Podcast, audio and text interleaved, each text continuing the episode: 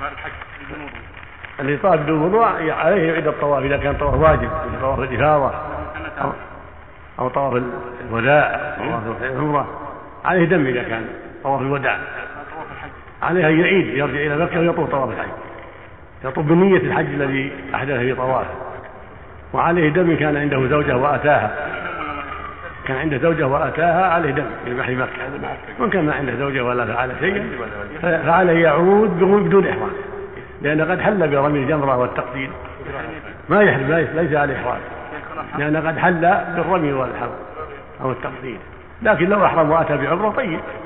لو أحرم وأتى بعمرة وطاف الحج بنية الحج السابق يبدل عمرة. فلا بأس وإن بدل طواف الحج فلا بأس على لو كان رمى الجمرة ثم نزل محرما للطواف يلزمه أن يكون محرما مرة أخرى نعم. لو أنه رمى الجمرة ثم نزل للطواف مباشرة عاكسا للترتيب. ما يلزمه أن ما ما دام ما دام قصر حل التحلل الأول.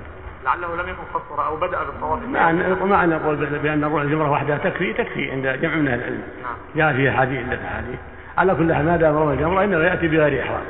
وإذا كان رمى وقصر وقصر وحلق كذا من باب أولى